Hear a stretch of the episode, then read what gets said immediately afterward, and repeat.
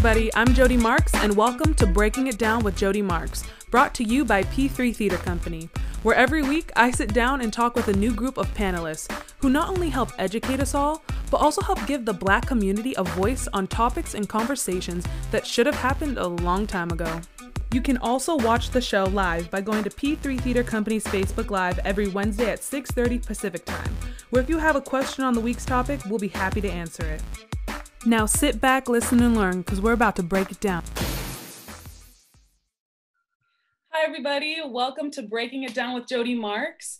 I can't believe we're already on episode three. We have an amazing panel for you tonight, and it's going to be a very, very good topic because we all need to talk about it. And our topic today is educating the next generation. So today we have Van Angelo, Shelly Ramey, and Lori Andrews and they're just going to tell you a little bit about why they're here tonight because they all are amazing teachers and are just paving the way for young adults in our world. So I'm gonna, Van's going to take it away. Hi, y'all. My name is Van Baum. Uh, I am a choral music educator located in the Inland Empire. I teach high school. I teach majority Black and Brown students, which is amazing for me uh, because I get to teach students that look like me. I also work as a part time performer. So when I am not on stage, when I'm not in the classroom, I am on stage, uh, sometimes with Miss Jody Marks. So um, I'm here to hopefully bring a little bit of me to this conversation. Can't wait. Hello, everyone. I am Lori Andrews from Long Beach, and I teach for the Long Beach Unified School District. Um, I teach high school, and I have been teaching for 15 years um, after being a homeschool mom for about seven years. Um, I teach primarily brown students and some lovely Caucasian students as well. And I am here to express my feelings and to listen. Yeah. Hi, everyone. My name is Shelly Ramey. I have been teaching since 2007, so I guess I'm entering my 13th year. Um, I teach history at the eighth grade level uh, in South Los Angeles. I teach at a charter school in South Los Angeles. And so um, I'm very, very excited about where this discussion is going to go and what we all have to say and any questions that, of course, you may have to bring to us. So the first question I want to ask you all is what made you get into teaching? Those are I I'll you know I'll since I was well, last to go first to or something there's a saying. I know there's somewhere there's a saying. Um, there uh, I used to once upon a time I thought I was going to be an attorney uh, and uh, when I was doing my undergraduate uh, degree uh, and I was upset though because I was a student advocate and I was upset when I saw that there were people being able to like cheat the system um, because they understood what the system was. And it was just students doing it and like people who were accused of cheating but their dad called and they got you know excused from the you know the accusation. And I realized that there were there's going to be a whole group of children and people who looked like me who didn't understand that that was a system that they were against it against and that they were going to have to deal with these um, these issues when they tried to enter into like you know academia and you know interact with people who may not have been a part of their neighborhood. And and i just wanted to provide my students or just the kids i came in contact with like the tools that they would need especially brown and you know black kids and minority students actually in general or minoritized students in general. Um, the ability to have the tools to make sure that they were successful in all the environments that they would come in contact with. Love that. you know, uh, I hate it. Long, I mean, long story short, I became an educator because I had a good educator in my life. Um, I had a really great choir director in high school who gave me a lot of opportunities to be a leader and to be in front of other people.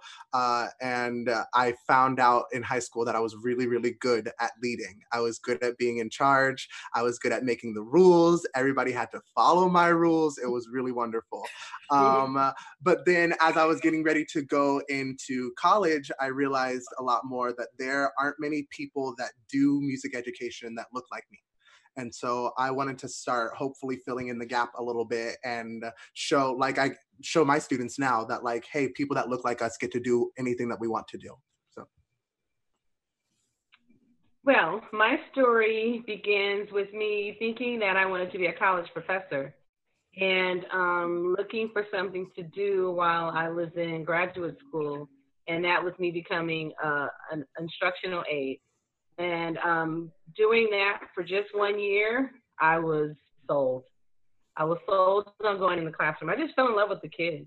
Literally, just um, that I would love to be able to work with, especially the um, special ed um, students that I was working with, and so that's what um, I do.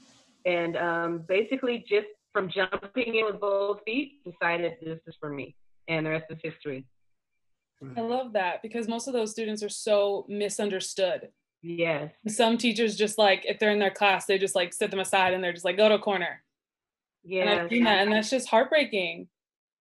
And I didn't have that experience, but um, I think it's because of being around um, educators who were so good with those kids and seeing the small classroom size. I know was a part of it, and which is a part of the special education system. And just knowing if you can really develop good relationship with kids when the class sizes are small, and that's what I did. And then I just realized I didn't, I never wanted to stop. And so that was my next journey is going to get a teaching credential and teaching. I love that. I I love that you all have different grades, and you know what I mean. And you're showing a person of color as a teacher because, like, looking back now that I realize my first like diverse or just person of color in general was in college as a teacher. Like I had Mm-hmm. nobody to like look up to as like that like figure that I could see myself as like Van says like you know what I mean? And I always felt like different. Like I definitely I've been in a class like I went to a Catholic school in first grade where I got slapped with a ruler and I was told to pick up my Mm. pencil like the right way. And I was like how do you pick up your pencil the right way and then also another black kid in my class got thrown like a marker and an eraser like a chalkboard eraser and we're the only people of color and she's the only one obviously this white teacher is like treating us this way Mhm. and like from that point on i always had like this in the back of my mind of when i saw a white teacher like i gotta act a, a certain way i can't like express myself or i have to like my like verbal skills were so different to them and it's just Mhm. different because i remember having my first african american teacher and being so open with that person in college and never having that like vulnerability i guess you would say to be to say hey this is what i'm going through. Can you help me? Because you know what it what it's like. And i think that's awesome that you all have that ability to do that now with your students that are still coming into their own. And i just want to applaud you you. all for that because I, I love oh, that. Thank you. so a next question that i have is racism and discrimination have no place in schools or classrooms so how can we make schools and classrooms a better environment for students It's such a hard question because there's so many things that have to be done to be changed. You know? But um, one of the first things and it's funny that you mentioned that like you didn't have a black teacher or a teacher of color up until you were in college and you guys kind of understood each other. But that's one of the first things that i feel like is appropriate to start working on in schools is making sure that we have people that are teaching students that look like the world that we want to see out there so i'm not saying all black teachers have to only teach black students more or less just like we want to make sure that we're diversifying our teaching pool so that way students are seeing more of what they're going to encounter out in the real world as opposed to only seeing majority white teachers and then they go out into a world that has plenty of beautiful colors in it you know Mhm, mhm. and just think about too like the fact that my students because my my my school is predominantly latino. We're at probably about 98% latino. But anytime i interact with my students or the you know we don't have a lot of asian teachers at our school but we have like maybe one. But like the asian teacher interacts with the students or you know the white teachers interact with the students or you know the black male teacher interacts or a couple black male teachers interact with the students. They're you know we're becoming human beings. And i think that's kind of like a weird thing you know we're like be, you know usually we're caricatures like we're just these fake entities like oh black people are these stereotypes or white people are these stereotypes or asian people are these stereotypes. And i you know i'm ta- constantly talking to the kids about you know you know your teacher who happens to be asian she writes for you she's here every day she's you know got your back she's you know showing up when she doesn't have to and that that builds it that creates that that that idea that you know and they're just not that we're human beings that we have feelings, we have emotions. What you say has an effect. You know, that was a nice, my teacher, you know, these are people too. And I, and especially for my age, because they're, you know, they're at that preteen, early teenager age, um, they need like real world examples. And so having those real world examples with educators and then also with the teachers, making sure that they check their own biases. Like, mm. okay, mm. if you think, you know, a black kid is going to do this, like, where's that coming from? Like, what's that conversation that you're having with yourself before you yelled at a kid and told them to leave your classroom? You know, versus another student who may look, you know, different, but and you treat that student differently because of what they look like. So you know those are like real like reflective practices that we have to have as like individuals just to make sure that we are um, you know both ways like the kids see people of color and that our students are and our teachers actually see people of color too like you know we get in our bubble as mm-hmm. well but you know how do we expose ourselves to a lot of different groups to make sure that we're prepared for all those interactions mm-hmm. and I would add on to that. I mean, that's awesome. I think you, what you said definitely segues into what I believe has to become part of teacher education and pedagogy. Mm. And that's equity, intentional equity work, um, teaching teachers how to differentiate, um, not just instruction, but attention, and, and to build relationships with students in the classroom and have it be something that they are comfortable with because they got trained to do it when they were still in school. So I know people ask me that question. It has to be authentic and it has to be real and it can't be um, paternalistic. And I'm speaking of, for instance, you know, I know in my district it's been pretty clear that most of the, the teachers are, are Caucasian, where we have about 70% of our students are Hispanic and around 12% are um, African American and around 8%, you know, of um, Asian. And so um, and we have awesome Caucasian teachers. They want to know how. They just don't know how. And I and mm-hmm. when they ask me questions, I go, well, yeah. How are you supposed to know how if you you haven't had a chance to have that be a part of your training as a teacher? And so I I've, I'm big on um, districts, um, departments, just having equity training, professional development, where it's just a practice that this is what we're doing. This is how we're doing things for our district and then it becomes more um, something that's just organic and real when the teachers are in the classroom, just as real as the content that they're teaching. So I, I really believe in equity work and um, really being intentional about it. And I think that might create some of the change we're looking for. And when you say equity work, like who should we hold as like responsible in bringing in those people you know to the schools like is it the higher ups that are hiring? Like how do we get the word out? How do they know? You know how do we create change in that kind of platform? Well i do think we need to begin in in allowing students to see that teaching is a valuable profession. Mm-hmm. and i know in high school we do a lot of pathway work but interestingly enough we don't have education pathways. Mm. Yeah, we have all of these industries and all of these pathways, but we don't have a pathway where students may want to teach or be an educator. And so we are giving them the opportunities and internships and um, ways to see, you know, the, how they can get into the field of teaching. And if we did that, can you imagine in some of these urban schools how mm-hmm. the the you know how it would change and how we would possibly have more people of color, you know, wanting to get a credential. And mm-hmm. then that's the first step. And then the second step is have, being able to get a job because, you know, that, that equity in hiring is also important because I know that um, a lot of times certain teachers of color kind of lean towards certain districts um, because they just can't get into certain other ones. And so that's, that's a topic that I think is just um, heavy and needs to be addressed it with the higher ups. I'll just say, yeah, looking at hiring practices and then also providing pathways training for students, you know, at the high school, middle school level.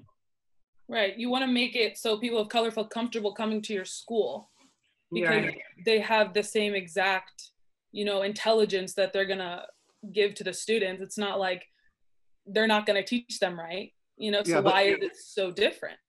And you also want to make sure that it feels accessible to everybody to be able to apply mm-hmm. to these districts because like you want to make sure that it feels like i can go and apply to this place because i know that they hire people that look like me or they hire yeah. they're going to hire yeah right exactly that's wild though because i really never i guess never thought like that's probably why i never saw anybody really person of color because i mean i grew up in burbank which is predominantly white you know mm-hmm. I'm not really going to see anybody that looks like me. Um, but I wish I had a person of color growing up because I feel like I think I would have voiced my opinion more or rose my hand a little bit more in class or was more mm-hmm. um, willing to ask like questions just to be like just to suck everything in and not be scared of what's going to come out of somebody's mouth or you know or or have somebody in the classroom that's like an ally right because when you have students in class that kind of like put another student down about say it's like I don't know my hair sometimes you know I'll have crazy hair days. Mm-hmm. But just like have, have a teacher that knows or like wants to that understands. you yes. But it doesn't even have to be a person of color you know if a white teacher was to just educate themselves on these topics or maybe say this might be a different culture. This is how they kind of work. And you know what i mean? I feel like teachers have to realize that they're not teaching to one just culture, I guess. You know, they're teaching to everybody. It's a broad span and not everybody learns the same. So you have to just work on that. And how do how do teachers work on that going forward? You know, what well, are some steps that you think they should do? Like going back to your original question, which was like, how, in what ways can we make sure that we like eliminate racism in the classroom? I believe um, we have to start making sure that we decolonize our instruction in a way like the the content that we are teaching it is very eurocentric and the way that we deliver it is extremely eurocentric and i went to this really really great conference uh, for choral music educators recently and somebody gave a really great talk about how we teach these songs from different languages but then we don't talk about how they don't learn them off of the paper. They learn them by rote or they learn them by call and response. And so there are diff- there are ways that we can differentiate our instruction in all of the classrooms that makes it more accessible to all learning types. And then there are ways that we can make sure that we are highlighting, I don't know, like highlighting Black composers more than just during Black History Month. You know, like we should be highlighting composers of all shades and sizes and from all things all throughout the year, as opposed to just Eurocentric composers. So, yes, somewhere around there. Yeah, these we we see the stories of like our you know minoritized groups and we see you know the stories of asian americans and african americans but they're always and you know latino or hispanics. We see it like a footnote. It's like this is the big event and these are our founding fathers and our founding fathers looked a certain way. And then let's mm-hmm. tell you this you know one side story about this african american group. And so one of the things that is so interesting is that because when i teach history is the fact that we have um, it's like a, there's like a separation of these like entities. Like there's it's not a recognition that as long as you know almost for about as long as europeans have been in united states uh, before that of course you know our indigenous population but african americans have been here you know um, hispanic or latino has been here. And so the fact that we have all these different populations in the united states and yet their story is not a part of american history is just is it can be mind boggling. Like the fact that I have to, like, there's a concerted effort that has to be made to make sure that these stories of these modern, um, of these different groups are, are included in our history. And it's, it's, it's, and I'm doing the work. So I don't know mm-hmm. if every educator in who teaches history across California in our, you know, vastly different school districts all over, you know, all over the state if or even all over the country but just all over the state if they're making that effort or if they even think to make the effort because their population may only look like them and so they don't even think to say okay let's talk about other group of people because you know not everyone is uh, is just one population of people in this one school district and so I don't know. It's just you have to have that. You want to make an effort. You want to kind of care. You want to just think to yourself, like, you know, if I really want to be the change you know the whole you know the cliche statement the change you want to see in the world. the world yeah like how do you do how do you how are you that change? Like how are you really going to make sure that you know people aren't being treated differently because of you know what they look like and the color of their skin versus you know the actual action that they they do?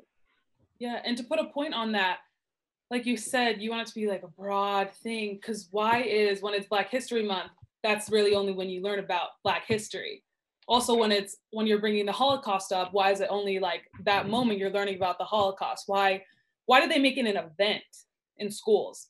Like you know what i mean? Like there's always an event like let's go to the holocaust museum or but that but i'm like but then the rest of the year you forget that they're people? You forget that they have a history too? Or like that like they created you know what i mean? It's just like or black history they they like scope over it. They're like slaves they came here oh they got their independence. No. People there's june juneteenth. You know how many people just figured that out? Right. You know it was I mean? amazing. Like, it was it was really cool to see. It's wild to me that that i mean luckily you know i i did have like people growing up like my dad's side of the family they would say stuff. But if you you never have that you're not gonna you're not gonna know. And that's Right. like your own history and you don't even know about it. You're just saying what they taught you in school and you're taking what the textbook says for value. And that's another thing. How do we how do we make textbooks better? How do we include everybody you know? Who are these people writing the textbooks? Right. It's about Well, I decolonizing say- research and stuff. Yeah. Mhm. I'm really, um, I have been so impressed with my district. Yes, I'm going to give them a shameless plug because um, someone had just decided, um, and I know her name and I'm going to mention it, but to create a reading summer program for teachers and people who were wanted to be involved in learning, and also creating a reading list for um, adults in, in our district and also for students when they come back so that teachers can have a catalog to look to to um, start to talk about these things, you know, to get ready for what is going to have to be dealt with back when we get go back to school in September. There are going to be things that need to be taught and explained about this whole movement, um, what's going on with the movement, why it began, um, from all levels. Um, there are questions that need to be answered. And so now we have this great database of books that um, teachers can go to to say, oh, okay, my kids are asking questions. Oh, we went over this civil rights, but it's not enough in the history book. We can go pull these um, additional books, you know, to just open it up some more because that's going to be needed. And so I really think that that's the kind of thing that we need. We need someone to, districts need someone to jump right in and say, hey, let's get this going. Let's get these answers, um, these questions answered for adults first, and then they can answer questions for the students. but just like you said students are going to have questions when they come back Mm-hmm. so how should teachers or just honestly the community in general if a student or just a younger the younger generation comes up to you and asks you what's going on? How do you communicate with them? How do you show them or teach them the history? Well, honestly. to be, co- oh, I'm sorry. oh i was just gonna say honestly teach it honestly. That's all i got. And one way is to be informed. For instance, so in our reading, um, su- summer reading, one of the books is bias, one is about abolitionists, one is about white fragility. So we have these teachers that are going to be reading all summer, and they're going to be informed at least from that aspect, and then also from looking in the mirror and just realizing their own biases, um, their own ways that they are fragile, and I'm saying that from the perspective of a Caucasian teacher because most of them are in our district. And so I'm very proud that they're going to be Caucasian teachers who really know how to be an ally, really know what that means, and not um, it just being, well, I have friends who are black. But no, really an ally. Um, and I'm an informed ally. that uh, i have friends that are black that one we've all heard that one you know like oh i know because i have a friend that's black but they don't actually like know no anything you know what i Mhm. mean what what would you do if you heard a kid in class say that or like you know like how how do you get them to listen to you that's one of the hard things i think about educating the next generation is getting them to listen and then retain Yeah, Right? you have to stop. It's I know we have I you know, I'm always stressed out and I'm sure you the you all are too about this schedule that we have to have. Like by the time I get to this point in time, I have to make sure I hit this standard, I did Mhm. this, I taught this subject, the kids know this. But I especially when when COVID nineteen first showed up, and before we got out of school, the kids were coming back to school with you know Miss, you know Asian this or they do this and they do mm-hmm. that, and I was like, mm, we're not even gonna play this game. Let's go ahead and stop. Let's go ahead and let's have a real conversation and let's really get to the to the root of the fact that you're saying things that is not based on eh, on anything. It's not true and I know you heard it from your parent, and I know you heard it from somebody else in the community, and you're just repeating the stuff that you hear. But before we go on and go anywhere else, let's go ahead and stop and make sure that you understand how what you're saying is wrong and how what you're saying is hurtful and how if i don't stop you and let you keep going on and saying what you have to say um, it's going to kind of solidify your thoughts and solidify mm-hmm. your thinking and you're not going to know that um, what you're doing is wrong. And so whether you know you're talking about COVID-19 or we're talking about the recent protests, same idea I had to do with that. Like just talk to the kids about the history of you know rebellions in in the United States and like what like the consistent theme that we saw uh, with all the different ones that showed up, starting of course with the Boston Tea Party. But mm-hmm. like like let's talk about destruction of property, guys. Um, but it's so it's just you have to just be prepared to like stop and like uh, was stated before and just have that education and be ready to say what you need to say and i'm already developing like you know one of the big problems even though my students are all students of color but they're latino but they like to say the n word all the time because i think it's just a part they're like this is you know music and urban and culture and the hood. And i was like i get what you're you know i i see the world you're living in. However absolutely not and so I'm already trying to develop my lessons of, okay, let's talk about the history and let's talk about how it's not okay and why you shouldn't be using this language and da da da da da. And so you just have to be prepared. You have to be prepared to stop and know that you glossing over it and saying, oh, that's not right, and then keep teaching is just not, it's not going to help anything. It's not going to change anything like it's the hard work is you know stopping and being ready and prepared for you know that 40 minute conversation and hearing all the craziness the kids are going to say and being ready to say let's you know let's really talk about what we can do to really change it up. Because the kids like you know what like was stated the kids are interested. They really want to know.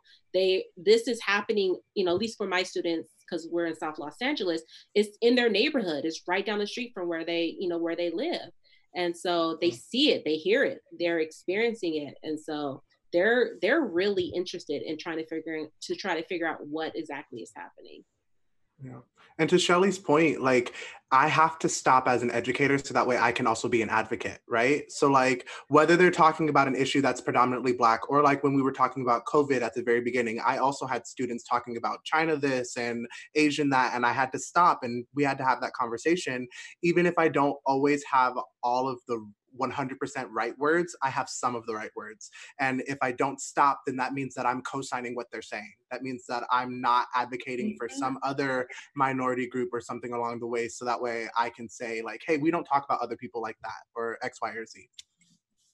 And that's yeah. so important. No matter if you're teaching history or or music you know you're always going to hear those comments right before school like the class starts i know like all mm-hmm. the students like they kind of huddle and you're like but you hear it you know what i mean Mm-hmm. So it's a good thing that you're gonna just stop it and have an honest conversation. It's like our work might not get done today, but you know what? You're gonna walk out if you're knowing something, and it mm-hmm. might it might not. It, it's gonna be a hard conversation, and you might like feel that because you know you never want a kid to like feel like insulted like in front of the class. You know what I mean?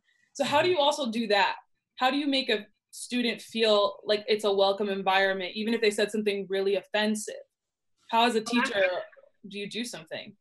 I will answer that, but I wanted to go back to that question, that that huge question you asked, or about how to address the I have black friends, because I'm not sure if we did, and I know mm. that I also taught U.S. history, and there were three words in the history books that I never saw, but I taught my students, and that was hegemony, paternalism, and tokenism, mm. because I think those words are talked about. And then when you hear someone say that, like, oh, I have friends who are black, well, okay, are they your friend because they act like you? Because that would be hegemony and tokenism. And I hope that people will look this up. Or are they your friends because you want to save them? Because that would be paternalism. Or why are they your friends? And that's that's a question I think when someone says that statement, that's a question to ask them to make them mm. think that should you really be saying this or why or what does that mean? And so those are those are important things to bring up because I think now especially we need to make sure that we're discussing those things because as we move towards the movement and everyone's involved, we really want change. We got to make sure it's done in a way where those things are not a part of it anymore. And to answer the question how I address students saying inappropriate things, um, I always try to bring out empathy because and and remind everyone that we all have biases no matter what race we are. I mean we we have things preconceived notions about people um, that we just walk around all the time. And that's that's not specific and that's not just because one group has experienced something. So i call it out. I mean i'm gonna right i'm right with van call it out. Take a minute. Um, we're not going to finish the lesson today because we're going to address mm-hmm. this and call parents and make sure that you are making parents aware that you have this discussion in class. Um, because who knows if they're getting that from parents and not not that you're accusing parents, but the parents need to know what their child is saying at school and then what you're addressing at school. And I think that's the important part is to to invite parents to sit at the table and discuss what their kids are saying or what their kids are feeling. Um, so that's how I would address a student making an inappropriate comment. And then it depends. I'm oh, sorry, Joe. Sorry, Joe. Uh, it depends on what you know what t- part of the year you're in. Like if mm. you hear a kid saying like some deeply problematic things and the, and it's like the first two days of school, that's a sidebar conversation. Like, dude, what are you doing? Or hey, homegirl, what are you doing? But if it's like later on in the year and you know by then you should have already built that community in your school your kids should mm-hmm. already feel safe that they're you know they can say things they can try things there's not gonna you know they can fail at something and it's not going to be you know something that they're you know punished for and just know like this is an opportunity for you to get better. This is the whole point of school. Like this the school like yeah you're not perfect and you're not going to be. And so you should feel safe enough in that classroom to say some really crazy stuff but you should also feel safe mm-hmm. enough to, or just know enough that we care enough we love you enough that i'm going to tell you how that may not be okay and how mm-hmm. that statement is wrong or how you know you're hurting someone feelings or you know whatever that happens to be just depending on like what part of the school you're in. Like how can you interact with people or how do you interact with your students and what relationships do you have with your students? And you know what type point part of the year do you have you know where you're doing that so that you can have that real those real you know thoughtful and honest conversations with the students. Hmm. that's a very good point. So we actually have a, a question from Fedeke Operende. She says, Have kids ever come in quoting Trump? And how do you handle that? Yes, they do. But normally it's because he said something viral. And so they're quoting it. Twitter. Um, normally it's it's actually kind of easy to handle because the kids will n- normally know that it's fu- not know that it's farcical, but they are normally coming in with the uh, oh my gosh, did you hear this type of expression as opposed to uh, this is what I think is, as opposed to saying this is what I think is fact because the president said so. Does that make sense? And this is why I have so much hope for the next generation. I still I have students of color who are or Latino students because mostly Latino at my school um, who have very conservative parents. Like mm-hmm. even though my students are in or my school is in South Los Angeles, but because I'm in charter school, not all of our students are from our community. There's some from like a variety of communities. even then, the, some of the students who live locally, they they still have conservative parents, and so you know I've had many conversations with students at 13, 14 years old, because even in middle school, they have their opinions about things and they, you know, they come to school with it where we're just talking. We're just like having a full, like, it feels like adult conversations about like the economy and about like taxes and about mm-hmm. like, you know, their like conservative values. And I'm like, you know, or about like, you know, like gender issues or like students it, it is it's it's amazing really the conversation that we're having with the kids and what they come to school with but you just have to like you can't just shoo them away like okay i hear what you're saying and just like whatever you like hear out their thinking like why are you saying that what does that mean to you you know what does it mean if I say this to you? You know, what like what are what's what is what's your thinking and why are you thinking these things? Just to really have those like really honest conversations. Those are hard though. Like sometimes yeah. you get mad. right? Sometimes sometimes I gotta step away. Yeah, well, I've done that a couple of times. yeah, and I, I'll be honest with you. I'm very careful not to discuss politics with students.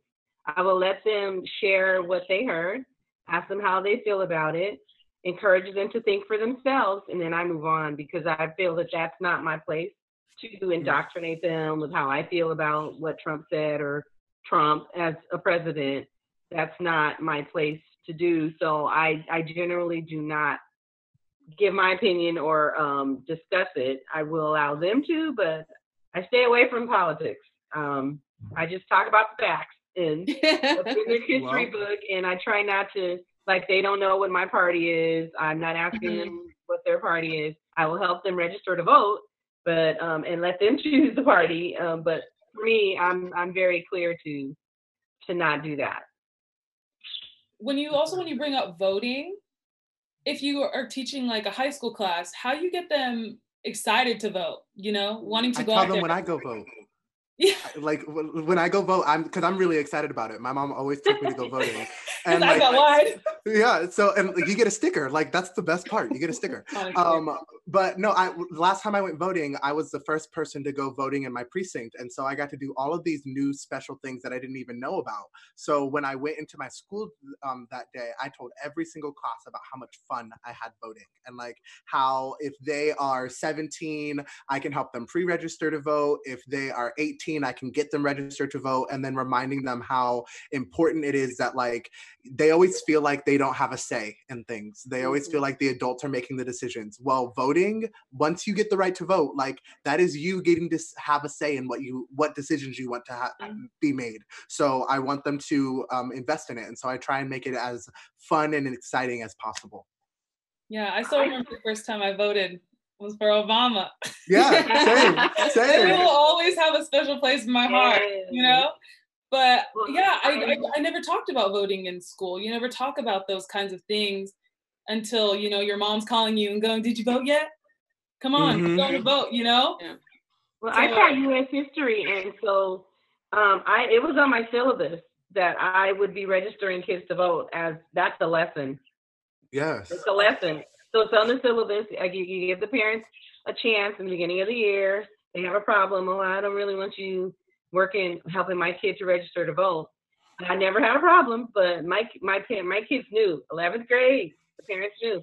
you're registering to vote this year if you're 16 and above. And so it was just a part of my curriculum, what I did. And so they just didn't have a choice.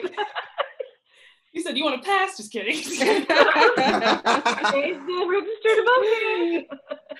Um, actually, we were pretty excited. Yeah, but Lori, for you, um, Susan Wright actually said, "Can you please repeat those three categories, and then maybe can you like explain them a little bit more?" Oh yes, yes. Hegemony. So hegemony is where a dominant race or um, in a culture indoctrinates the minority race. For instance, a good example would be back when the Spanish um, came and they decided that they were going to make all of the Native Americans um, Catholic that's an example of hegemony. Oh, these these people don't have a religion, they don't have a faith, they don't have spirituality. So we have to go around and, and build all of these um, missions and convert them. So that's hegemony. You know, we have the best culture, so do things like that. Um, paternalism is, well, we want to help you. Oh my gosh, you're you're you're a minority and you need help. We're going to do it this way. Let me tell you what you need and then let us do it. That's paternalism. Instead of inviting that person to the table, asking them what they need, and then mm. providing whatever you can based on what they tell you they need. You don't tell them what they need. So paternalism is a majority race doing that in, in the way of saying, "Oh, I'm helping you," when you're really not. And then tokenism is basically when you choose a um, I always call it cleansed minority, the one that that's acceptable. Oh, they do things like us, so we'll invite them in to, to the party, or you know, they we can be friends with them, or we'll hire them because you know, they, they act the way we act. And we don't have to think outside of the box for them to be around. We don't have to get to know them because they just act like we act. So they're the token black. I know you've heard that before, mm-hmm. the or the token whatever. But it's a token because they fit into the category that they're the majority race is comfortable with. I hope that yes. explains it. Okay.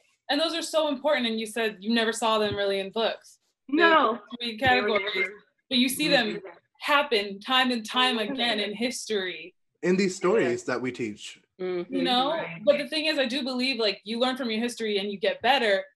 But the thing is, you're not showing all the history.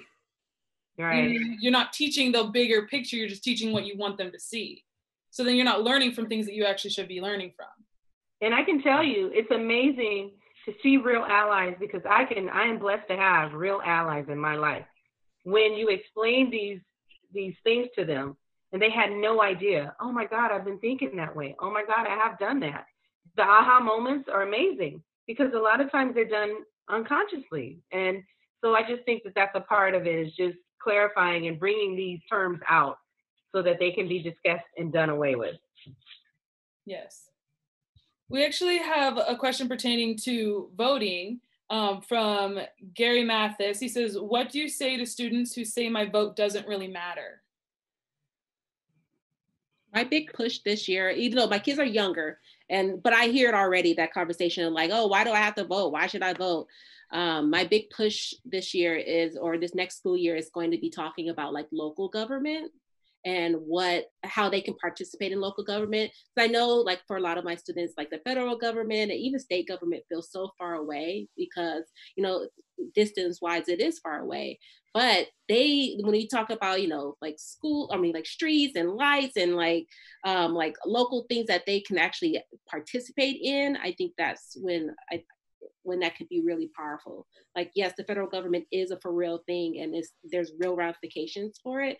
Um, but what can we do at the local level to really like start to like do those mm-hmm. little mini steps to make sure the kids can, you know, be successful. And so, and they, you know, the kids are already participating in high school. I'm sure the high school teacher can speak to this, that they already see students who are, you know, participating in their local government and they're already like volunteering and like um, interning with different people and so that's my my big push uh, for sure this school year. And i have been lax on i've been you know so focused on you know the constitution um, but to really push the kids to see what they can do locally. So when you say like in your community what kind of things can kids do in their community? Like some examples. There's like a lot of different programs that they have in South Los Angeles. And so they have a like an academy that is in conjunction with the local police station where it's done the students sign up for and they you know participate in like the academy and also they do like community work um, my middle school has a club that's called um, casa and the whole organization is about you know educating the students and then they take that education and they you know send it to their parents and so there's things like they've learned about um, and I and I don't know the exact word for it, but um, when there's not enough like like produce and grocery stores in their neighborhood that provides them with like fresh food. Um, they talked about, I think this year their their push was, or even last year was voting. So they were talking about voting issues and registering the parents and and, diff- and how to participate with voting. Um, and I know they've also had several visits to like the police stations, but there's so many organizations um, I, and I speak predominantly of South Los Angeles. There's so many organizations that are available for the kids, whether it's the after school group or you know just a local community organization that they can participate in. So you said the police station. I'm gonna throw a big question. I know, I know, oh, no. I know. When I said it, no. so because you say that, how should not just teachers but as a community, because right, we're taught you know the police come to protect you. And everything that we're seeing social media wise you know i personally don't believe all cops are bad. My father was a cop. But there are bad cops. But how do you educate them to you know not like necessarily want to act out or um, just have a good relationship with cops when they see them or try to not be scared? You know what i mean? Like there's now i feel like because now my cousins i know that some of them have a, a fear you know like I'm gonna be next. But how do you talk to the kids? You know, what do you what do you say? I remember, um, well, I was I've been out of the classroom for about three years um, until this past year, but I remember having a conversation with students and um, teaching them about their Fourth Amendment rights and just the awe that they said, wait, they can't make me sit on the curb. I said, no, they have to have a reason for that and they have to state that reason to you. And someone, some of them, 14, 15, 16, had already had those experiences more times that they can remember. And so um, I think just by me helping them understand that they have rights, I think it helped. Um, that year, I, I, believe that you know they ended up really feeling a, a, little bit better. That at least they had a voice. And then also, um, there is a program that comes into our school district called "Why'd You Stop Me," and it really teaches a hmm. lot um, about just all of that, you know, the rights and the cops to be concerned about and the ones not to. And then another thing is, I was really fortunate enough to, I, I the Long Beach uh, Police Department is very intentional about coming into the classrooms and into the schools and talking to the students, allowing them to ask them questions, to say, we don't want you to fear us. We know that we have some bad cops in our in our police department, and we are finding them. I had our deputy superintendent, our I mean our, deputy um, uh, police chief come in and do a circle, community circle, one year at my high school, and this year I had the chief of police come to my school and do a circle. And I know it made a big difference because the kids came up to me afterwards, like, "Wow, he's normal. Oh, wow, he's from East LA. Oh, so he knows what it's like to be stopped because he shared his story." So I think it's important to have community partnerships um, it's really important for schools to have those important partnerships, like Shelly said, and so that the kids can have an avenue and somewhere to go um, and to just feel like they're safe. It's hard to because it's the ownership of like the kids have to feel safe, but what is it that's making the kids feel safe? And so we yeah. really have to also think about like beyond like our schools, like how do like those communities, how do our communities members because they're all part of this community that we live in right? Like how do they know and they're doing what they're supposed to do to make sure that the kids don't feel fearful that they're you know they have to have the ownership of it. They have to take responsibility for whether it's the history or the culture or these you know bad cops that are there and they're doing you know things but the good cops can't do anything about it. Like how are like what are they actively doing? Like i should if i am being a victim of this or if i'm being mistreated because of these systems that are in place how do we make sure that these systems are no longer in place and that they're not being used to treat me differently and so it's really hard like you know you talk to kids yeah about your fourth amendment rights and those different you know the things that you're allowed to do. Like you have these first amendments you can you know do this but don't do that but you know you these are mm-hmm. things you can do but like how do you take the ownership of their own like i'm being mistreated so it's I, because i'm being mistreated how do i not be mistreated? Like no like who's mm-hmm. mistreating you and why are they mistreating you? And like how do you change that? It's weird and when you all talk about knowing your rights i knew for the, the longest time i feel like honestly if my dad didn't tell me my rights i wouldn't have known you know mm-hmm. like i remember he would tell me certain things like if you do this, the cop's gonna give you a ticket for this. Like just getting those like little insights just because he was a cop. But I feel like if, for the longest time in school, I never got told like if you get stopped, this is what you do, or these are your rights. Like you don't have to open the car door for them. Like they can't force you out of a car. You know what I mean? Those kind of things. Like, but mm-hmm. kids don't know that. So when do you think is the right time to start talking about their rights? Well, I did in my U.S. history class, and that was 11th grade. So approximately 16 to 17 years old, and I know the Why'd You Stop Me program comes in into high schools. They might even come into middle schools. So that would be 11, 11 yeah. through 18.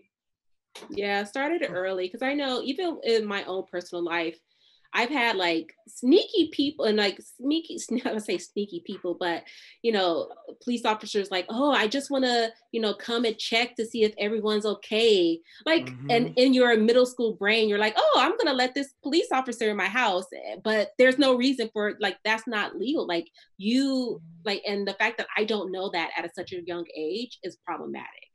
Right, like because you should view them as a protector. yeah you view them as protector and you don't realize like okay this these are the rules and this is what this is what they're doing and this is why they're you know saying oh we're just here to make sure everyone's okay no one called you I know no one called you and you showing up to my house. And so like no one used the phone. I'm here by myself. Like, why are you here? And so they'll use like these strategies sometimes. And I get that they're, you know, I understand that, you know, the whole idea, you know, seeing crime, stopping crime and, and everything, but it just leaves a bad taste in your mouth if we're not, if the kids at, you know, if when a police officer came to my house at I feel like I was like I had to be early middle school, like so maybe 11 and they're like, oh, someone called and we want to, you know, we want to make sure everyone's okay. No one called you. I know that because I'm by myself. So, you know, what are you like? How is that okay? Like, how is that justify your actions? And if I had known that I did not need to let them in the house like that and been adamant, like, don't let nobody in your house, if you know, like that conversation. Mm-hmm.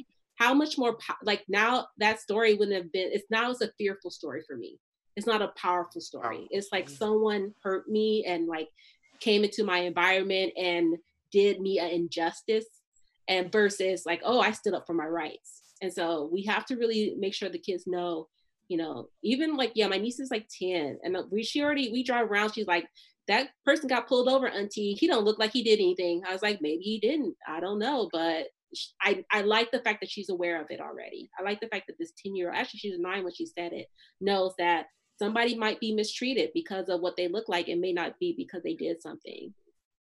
Mm-hmm. and also i'm also very sad about it too but i'm also very happy. You know i've i've definitely seen through everything going on that younger generations are are realizing you know the, the differences i feel like because growing up as a kid in kindergarten or preschool you know you don't look at color. Your friend is your friend and mm-hmm. when do we start going away from that? You know what I mean? Like when do we start seeing our friends are different than us? So like what like what switches? Like I can I, I don't know. I, I look at kids and I'm just like they're so joyful and happy and they're just kids. You know what I mean? And then the older you get, like just I don't even they're know. Still just they're still just kids. Like even in high school, like even my seniors, they're still just kids. They're still figuring it out. Shoot, I'm 26. I'm still a child. What? yes, you are. I'm on I, I will co-sign that. you are a baby. I'm gonna put you in my pocket. Aw, thanks. Just told your age, man. oh, yeah, whatever but what's interesting is um, I I love what social media is doing right now, and we're in a really special time in our in our um, world where social media is teaching good things. And so I saw a video of a young white um, young lady. She must have been maybe 11 or 12, and her parents were just saying all of this racist stuff, and she was combating them with statistics and facts and oh, I saw that. So foolish. And I was so proud of her. And I said, who was this young lady's teacher? Who was the people, who were the people who just gave her all of the facts? And that's what we got to do. I think when teachers are raising people, we're raising these kids right along with the parents. We have to give them a counter argument to what they might hear from home. And we got to start it as young as possible. We got to mm-hmm. introduce books about Harriet Tubman, you know, and what she did and things like that for the for the Caucasian students to see, so that when they may hear things from their family, they go, no, no, that's not true. No, they call them out. You're wrong. and even the parents, just like that young lady did, she did an amazing job. And so, I think we have some work to do, and we, in some ways, they're not kids anymore, especially the our COVID 19 babies and our George Floyd babies. When they come back, they're going to have PTSD. You know, they're going to have mm-hmm. some trauma, mm-hmm. and we're going to have to really address that and not see them as babies or kids anymore, but kind of seasoned with what we've dealt with in 2020. So we got to right. start telling them, start telling them the truth. I mean, what else can we do? when you when you brought up um COVID and when they you keep saying when they come back, Yeah. No, I keep Yeah. thinking about how much all of the parents are going to appreciate you all so much more because I've definitely seen some of them be like, "Child, get my get her out, get her out of here." You know what I mean? Like they really realize how undervalued all like you guys do so much work for them and they don't know. Yeah. You know, because you Yeah. you're you're teaching them, like you said, you're teaching them how to be like better human beings. You're teaching them how to be educated, how to fend for themselves in the world. And then you're We're also providing childcare. and then you're That's- Say I found that. out this year we're providing childcare. and then you're yeah, you honestly are. And I just want to say that for I you, like, encourage- every teacher out there, that I appreciate you guys. Yeah, I encourage all the parents who appreciate us to write their local government and their legislature and their state where we receive a lot of our fundings and let them know how valuable we are. so Mm-hmm. because they're yes. trying to get rid of some of our funding. So you know they are. Yeah, it'd be nice to keep it. Please, if you want your childcare, You want your kid in school longer. I know. No, like we're you cheaper know, than a nanny. Like, That's another thing. Why are schools so underfunded? Is that That's a great. an That's a great. That's a great question. Okay. You're People- still trying to figure that out. Well, Yeah. it's hard because like you, you don't want to say that you don't want to say that people don't value education because it's proof that we do value education. The fact that education costs so much money post high school shows that people put some type of value on education, even if Yeah. it's only a monetary value. So um, it's hard to understand why education funding is hard to come by or why it's getting cut because it's a necessity. So Yeah. I, I wish I had an answer, but I don't know. I don't know. Maybe they don't value teachers. I don't. I don't. Maybe it's like. Maybe it's the. Maybe that's the thing. Like they think we're just. Maybe that's what it is. Maybe they think we're just taking care of these kids. It's like, oh, like these. You know, this is all we Well, do. you know, I heard or a, a teenager say they were about to graduate and they were like what they wanted to do, and they said, "Well, I can always be a teacher as a last resort." Right. yeah. I You don't realize how much school you have to go through. "A Teaching last was my first choice. Do you realize we have the same student loans as doctors and lawyers? I Right. have three. Ma- I have two masters. Like this is not a real thing. Right. Graduate About to go get another one. To be a teacher, it's like no, honey, we're not a last resort. You can Yeah. think of a We're a first choice. Yes. And so I think that's what it is. It's like, what does that whole say? Like those who can't teach? Like, no, I could do it, and I'm teaching you how to do it because that's how good I am at it. And Right. so, Period. It's, like that's like that's the thing. And so it's yeah, I think we're just not seen as a, a valuable group of individuals, which is you know really crazy because almost every single person, you know, except for those like really like uh, yeah, almost every single person has a teacher that either affected them positively or negatively and made them want to you know prove them wrong or you know Right. positive like they pushed me to do my best like every person has a teacher Mhm. that they can point back to and for us to be literally in, uh, in everyone's life and the fact that they're like oh yeah you know that's great here's this nba player let's pay him you know Right. Say twenty that. million dollars or somebody- something Somebody commented. Her name is Michelle Montgomery. She That's my mom. is it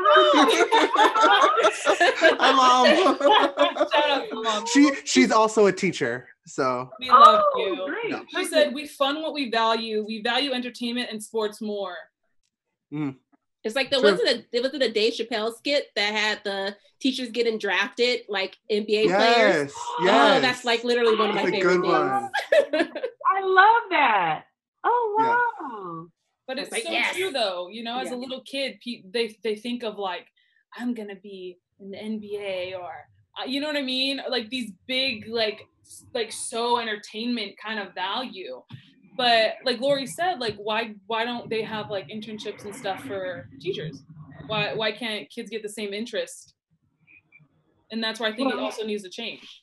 That's why I mentioned we need to have an education pathway in the high schools where it just like we have the pathway of law and medicine, we need an education pathway where we're we're finding the kids who want to teach or want to be educators and uh, we are grooming them and getting them ready to get into um, our credential programs while they're simultaneously getting their bachelors and things like that and just kind of making that an option for them in high school, whereas right now it's not, surprisingly.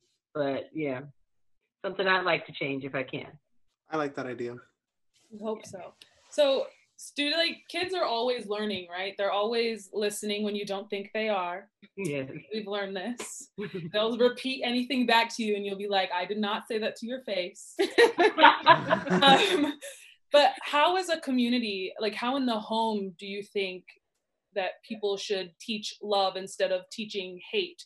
Or maybe look at themselves a little bit more before they open their mouth around the next generation and have them thinking what they're thinking.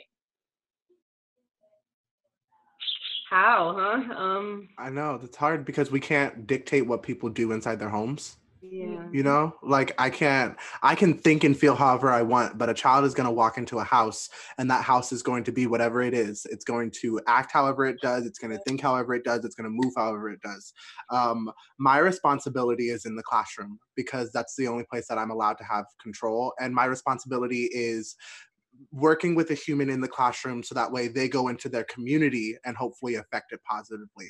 I don't know if they're going to be able to affect their home positively, but they can affect the places outside of their home in a positive way. And then hopefully that community will start to reflect on the home eventually. Mm-hmm. Yeah, very good. I that. was good. Oh. I second thank that. Thank you. Very good. Thank Yeah. you. You're like, I know, good answer. no, I'm over here thinking, uh, yeah, he's 26, but he has good answers. Thank you. I I already know you're. I, Real I talk. already know and met some of your children, Van. They always say you drop knowledge, so I, Oh, thanks. I already know. no, but um, so we're gonna actually close it out. But oh, I, Yes, we can I honestly know, I keep really talking. agree with We- everyone. we can talk for a while. Happy hour. we really could. Honestly, you know I can because you all bring knowledge to this crazy world that we live in, and I really just value all of you. I really do. Oh, because you're so well spoken and you're so well educated and i just know that when kids walk into your classroom that they all will walk out a better person and that's what i hope every teacher does you know i hope every Mhm. teacher has a kid walk in and walk out better you know what i mean just That's like my goal. yeah. Makes it all worth it. that and happens. also y'all are doing everything i couldn't because i don't know if i could be in a classroom with all those students listen, listen, they ain't that I bad. enjoy I know. They're kind of cute. They- sometimes they smell a little bit, but they ain't that bad. gotta teach them better van come on now I'm working on it. so to close it out i just want to ask you guys what are your hopes for the next generation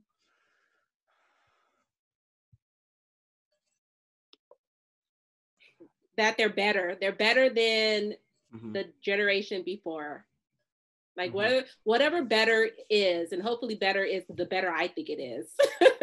I hope they're better than the generation than before. That they continue to be loud and boisterous and shake the table as much as possible and create positive change like they already are doing. Even when they don't have the power to vote, they're making a difference. So And I hope that they actively listen and really, really continue, as Van said, you know, the work that they've already started. And I'm very impressed with the generation that I see even now. Um, and so I just hope that that continues and that builds and that they are much better than the generations before. I see it. I have hope. Yes. I do too. You know, they're already making things. There, don't mess with the Gen Zs. Okay, I Uh, know. period. Period. seen that out there a lot on social media. Don't Yeah, I've, I've seen it too. As a millennial, I have seen it too. yeah, period. Don't mess with them. Well, thank you all for coming on. Yes. Thank you all for coming on so much, and thank you everybody for watching. Yeah. You know, episode three. Keep coming back every Wednesdays at 6:30 p.m. We're gonna have more panelists on talking about topics that need to be talked about. You know, we're not shying away from anything. You know, if 2020's brought anything, it's brought some wisdom, and hopefully everybody gets educated and wakes up because we've all had time in quarantine. So maybe this is the this was the year. You know, everybody that 2020 vision. Everybody asked for it when the new year came. Here it is. So, oh, period. Thank you all for coming and thank you everybody for watching. Have a good night. Bye bye.